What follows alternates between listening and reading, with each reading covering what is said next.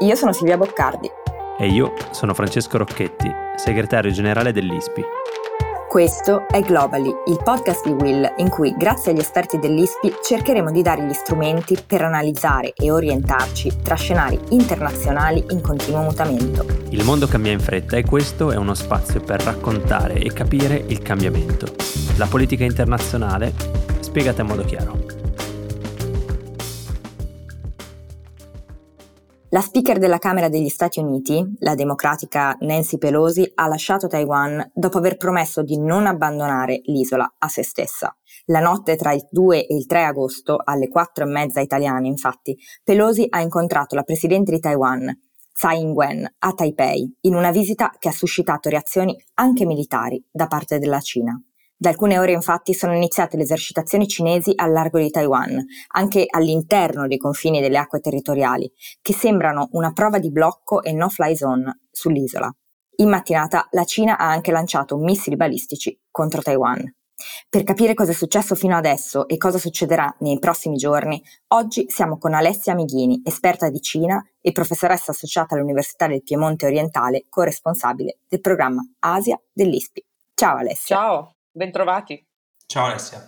Allora, io partirei dal cercare di capire un po' come siamo arrivati fino a qua. Cioè, in questi giorni abbiamo parlato tantissimo di Taiwan, ma avremmo probabilmente bisogno di qualche strumento per capire cos'è che sta succedendo in questo momento. Quindi, Alessia, potresti darci un po' un breve excursus storico per capire com'è che siamo arrivati fino a qui, fino a questa crisi? Sì, certamente la posizione e la situazione di Taiwan non è nuova, eh, risale precisamente al 1949 quando eh, contestualmente alla costituzione della Repubblica Popolare Cinese i dissidenti fuggirono a Formosa, cioè l'isola di Taiwan, e fondarono quella che si chiama Repubblica di Cina, che è l'altra Cina che non è riconosciuta chiaramente dalla Repubblica Popolare e sotto ricatto di Pechino tutto il resto del mondo non ha mai potuto riconoscere come Stato-nazione per evitare di inimicarsi Pechino. Questo è insomma la, la, la, il punto di partenza che spiega perché le relazioni tra Taiwan e Pechino da un lato e quindi tra tutto il resto del mondo e Taiwan siano così complicate. È stato un laboratorio di conflitto, di divergenze, di uh, incidenti diplomatici costruito un po' a tavolino eh, se vogliamo dirlo in questo modo.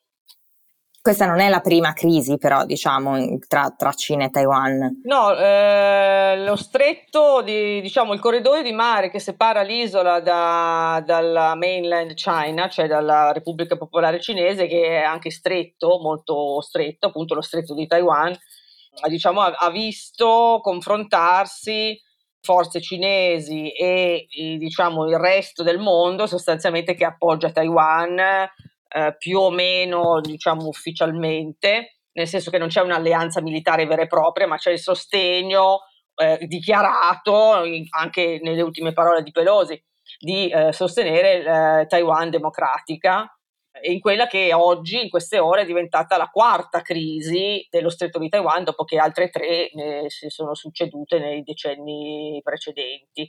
Appunto per questo motivo, perché eh, diciamo nella narrativa cinese e anche dei piani ormai da quando Xi ha diciamo sbandierato ufficialmente che entro il 2049, cioè al centenario dalla Costituzione della Repubblica Popolare Cinese, avrebbe e vorrà eh, riunificare, con una terminologia che loro utilizzano, eh, tutta la Cina, includendo appunto tutti i territori che Pechino pretende di avere e che invece eh, non hanno alcuna intenzione di diventare province cinesi a tutti gli effetti. Eh, sarebbe un'annessione, non una riunificazione, perché Taiwan non è mai stata una provincia cinese. Eh, la situazione è mh, particolarmente delicata e, e, complessa perché appunto Taiwan è isolato, è sempre stato isolato dal punto di vista diplomatico, non ha una rappresentanza per esempio presso gli organismi internazionali, quindi non ha una voce. Durante la pandemia, per esempio, non ha potuto comunicare lo stato del contagio in, sul territorio perché non ha una, una voce ufficiale. Questo è, questo è dire, abbastanza irricevibile. Direi che potremmo anche eh, noi tutti, diciamo, paesi terzi, ammettere di aver un po' assecondato il ricatto cinese di no, no, eh, pretendere che nessuno riconoscesse Taiwan. E adesso ci ritroviamo alla quarta crisi dello stretto di Taiwan e tutti pensano alla Cina, agli Stati Uniti e quello che succede in queste ore col viaggio di Nancy Pelosi, nessuno sta pensando ai cittadini taiwanesi che sono 23 milioni o giù di lì e che sono in mezzo schiacciati da un gigante enorme con la flotta americana. Insomma, questa situazione perdura da ormai eh, parecchio, diciamo in tensione da almeno 50 anni. Ecco, ma perché Taiwan? Cioè, che ruolo ha in questo momento quest'isoletta al largo della Cina? Eh, un ruolo simbolico, un ruolo economico, un ruolo politico? Cioè, di cosa stiamo perché parlando? Perché Pechino è ossessionata da, da Taiwan. Esatto. Allora, eh, nella, eh, diciamo, riunificazione cosiddetta ideale che Pechino si prefigura da qui entro il 2049, mm. al più tardi, ci sono vari territori, anche Hong Kong è stato parte di questo eh, disegno sì. complessivo, ma Hong Kong è una provincia cinese cinese non è un, diciamo, un, un, paese non riconosciuto, è una certo. provincia cinese, anche se molti di noi se lo sono dimenticato, eh, ed è una provincia speciale, no? eh, amministrativa speciale. Taiwan eh, no. no. no, è un limbo da tutti i punti di vista perché appunto è, è un, di fatto è uno Stato con le sue elezioni eh, che però non ha un riconoscimento formale, quindi è, è veramente un, una situazione... Cioè, pochi paesi al mondo riconoscono Taiwan e mm, pochi, diciamo, mm, paesi molto poco importanti, ecco. No? Sì, perché riconoscere Taiwan significa tagliare completamente i ponti con eh, Pechino.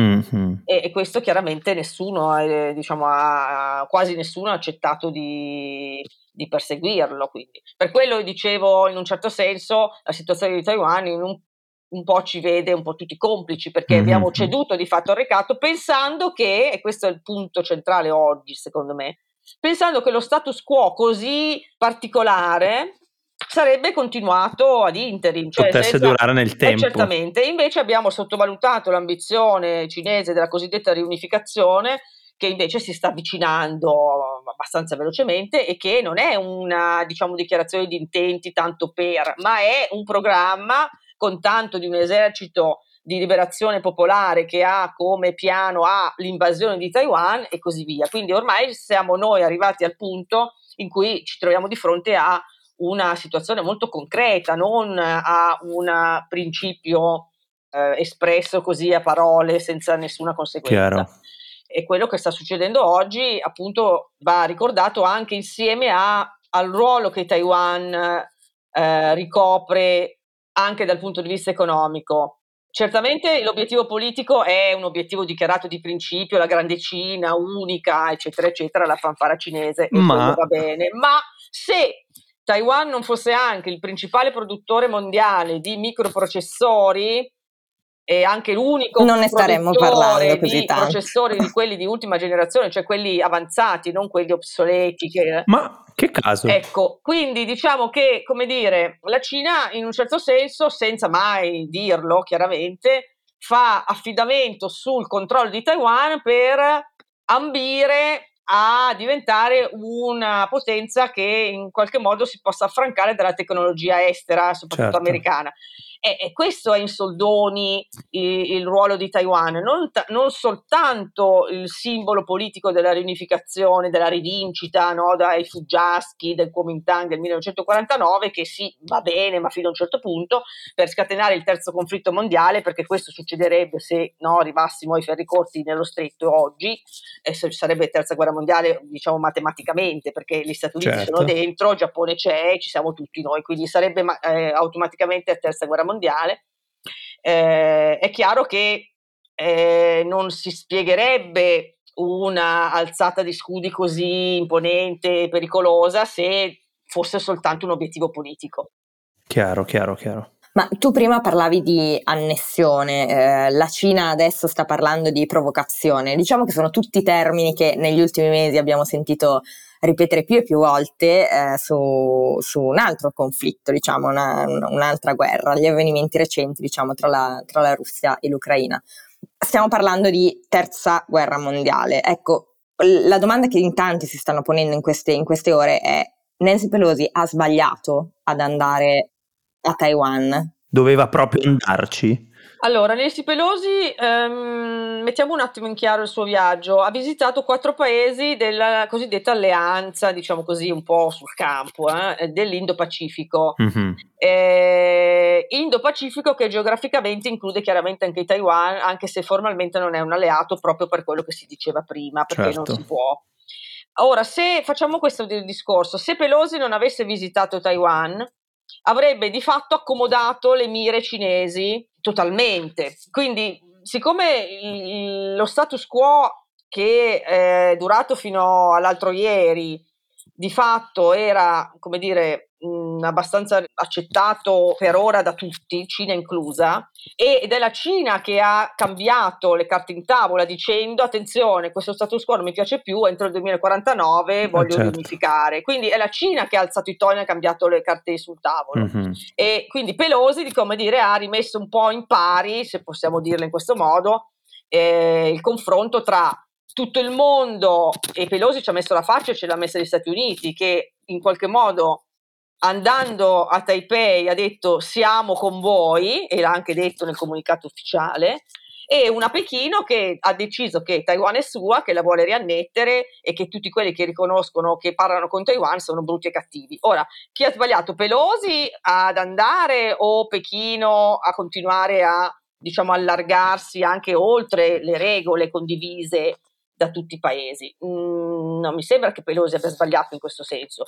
Chiaro, ma come dici in due parole come ha risposto la Cina al viaggio di Nancy Pelosi? Come sta rispondendo? Male. Eh, la Cina sta reagendo, mm, no, sta reagendo come da copione di paese offeso. Mm. Si sta già comportando come un paese che eh, considera Taiwan come suo territorio, in qualche mm-hmm. modo, e, e che si inalbera perché appunto una, un politico di un paese straniero fa una visita eh, a spregio di Pechino. Questo cioè è tutto come dire, se la raccontano da soli, adesso Chiaro. detto in modo un po' artigianale, nel senso che è normale, come ha detto anche Borrell, che i politici e i rappresentanti delle, degli speaker dei, dei, delle Camere, dei congressi, vadano in giro per il mondo a fare visite. Ecco, a Taiwan questo non si può fare perché la, la, Cina ha deciso che non le piace. Ma allora domanda, ma ce la stiamo raccontando un po' anche noi? Cioè,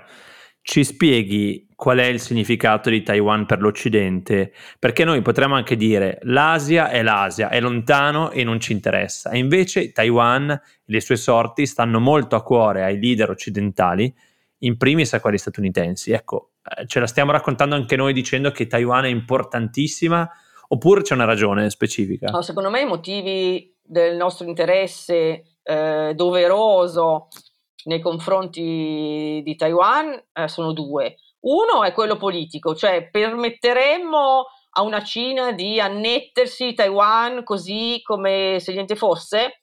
Ma non dubito. Mm, violando l'ordine internazionale, tu dici le regole condivise? Un po' come stiamo facendo esatto, con la Russia quando ha invaso l'Ucraina, tu dici Quindi non dobbiamo permettere. è indubbiamente un motivo condivisibile. E, e, poi c'è il motivo economico, di nuovo, che anche da parte nostra gioca un ruolo importante, vale a dire eh, Taiwan produce microprocessori per tutto il mondo, Stati Uniti ed Europa incluse. È vero che eh, sia gli Stati Uniti che l'Europa hanno delle proprie competenze e capacità tecnologiche molto più grandi di quelle cinesi e quindi la Cina è molto più interessata da questo punto di vista ad avere il controllo di Taiwan dal punto di vista industriale, eh, certo. però è certo che anche da parte nostra sarebbe comunque una debacle perché avere un controllo totale di un'industria molto avanzata quasi monopolio da parte cinese, insomma, non sarebbe cosa particolarmente gradita. Quindi, insomma, ambedue i lati hanno le stesse motivazioni, una politica e una economica. Ma il rischio, quindi, cioè il rischio, quello che stiamo vedendo è quello che abbiamo, ci siamo abituati e anche tutti, anche quelli non esperti di politica internazionale, si sono abituati a vedere, cioè uno scontro tra potenze attraverso dei proxy, quindi a, e Taiwan sarà lo scontro tra Cina, che in realtà non è tanto proxy perché lì a quanti chilometri adesso? Eh, pochissimo, pochissimo insomma, nuota- a pochi, poche centinaia di metri, una nuotata, e gli Stati Uniti dall'altra parte, che quindi certo c'è un interesse nel non violare l'ordine internazionale, c'è un interesse di un partner economico molto importante, c'è anche come dire, un interesse a mettere il bastone tra le ruote a questa volontà di potenza cinese, vista la competizione tra i due, no? Ma il bastone tra le ruote, allora c'è questa narrativa della Cina povera che da paese in via di sviluppo... No, no, no, no, no non ho detto no, povera, senso, come dire, però è tra le ruote vuol dire impedire a qualcuno di fare qualcosa di cui ha diritto e ehm, diciamo che non viola la libertà altrui. In questo caso, insomma, la Cina sta cercando di dirci che farà meno delle interdipendenze della globalizzazione, accusando gli altri di volere ridurre la globalizzazione. Mm. Ricatta i paesi dell'Asia orientale, Giappone incluso, dicendo o comunque facendolo capire loro che conviene essere alleati della Cina economicamente, sto dicendo, perché è il paese che tirerà di più, gli Stati Uniti sono in declino eh, insomma non è una volontà di arginare la Cina, è una volontà di mantenere uno, una, una, situazione in cui non ci sia un paese che cresca a dismisura, fagocitando due terzi di mondo, eh, sud-est asiatico, Africa, Asia centrale, ormai Russia inclusa, perché la Russia dopo le vicende eh, delle, dei mesi passati è diventata praticamente una sorta di eh, come dire, vassallo delle volontà cinese, perché ormai eh, questo, insomma, detto mm. in modo abbastanza semplificato, ma così è, perché la Russia ha perso completamente la faccia, non avrà più la sua reputazione, per poca che fosse anche prima, ma comunque se l'è giocata tutta. La Cina ha fatto questo gioco anche perché sapeva che avrebbe poi avuto il coltello dalla parte del manico nei confronti anche di Mosca.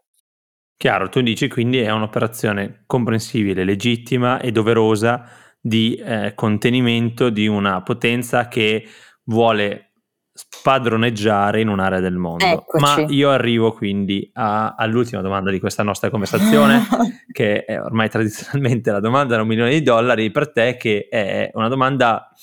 Ah, guarda, ne ho fatte di più difficili questa, però allora, a quando la prossima crisi? Come dire, ho come sentore che la visita di Pelosi fosse soltanto una grande scusa per scatenare una crisi. Ecco, quando arriverà la prossima crisi, Alessio? Non sono certa che Pelosi volesse scatenare la crisi, penso che volesse mettere le cose un po' in chiaro, facendo, come dire, facendo vedere al mondo Ah no, no, quello, no, no, no, non fai intendermi. la Cina davvero Certo, no, quello, come dire, la Cina, la Cina ha usato la, la visita di Pelosi per fare una per scatenare una crisi. A te chiedo, ma quando arriverà la prossima crisi? Allora, ehm secondo me questa è l'ultima, nel senso che Ulla. l'anno prossimo ci sono, eh sì, nel bene o nel male potrebbe essere l'ultima, nel senso che eh. l'anno prossimo a Taiwan ci sono le pre-presidenziali, le mm-hmm. primarie, e poi nel 24 le elezioni. Sì. Quello che Pechino sta facendo è cerca, sta cercando di convincere, diciamo, alla sua maniera, quindi un po' con il ricatto economico,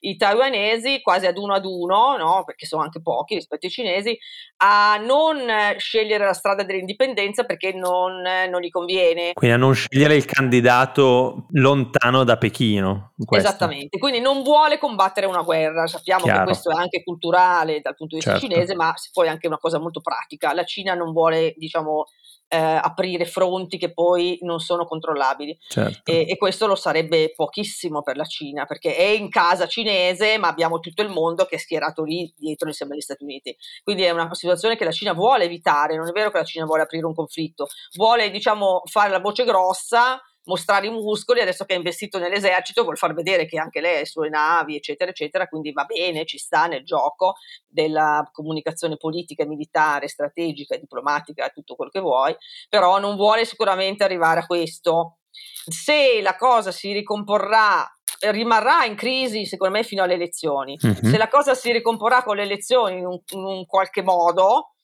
eh, uno o l'altro, eh, questa sarà l'ultima sarà l'ultima, eh, sia che scoppi qualcosa di più grande, sia che per qualche strano accidente storico invece si ricomponga tutto, ma io penso che sia purtroppo l'ultima, perché le crisi ripetute di situazioni in, diciamo, che producono crisi ma che rimangono un po' no, croniche eh, nel tempo, alla fine sono meno pericolose di, di crisi più profonde e questa lo è.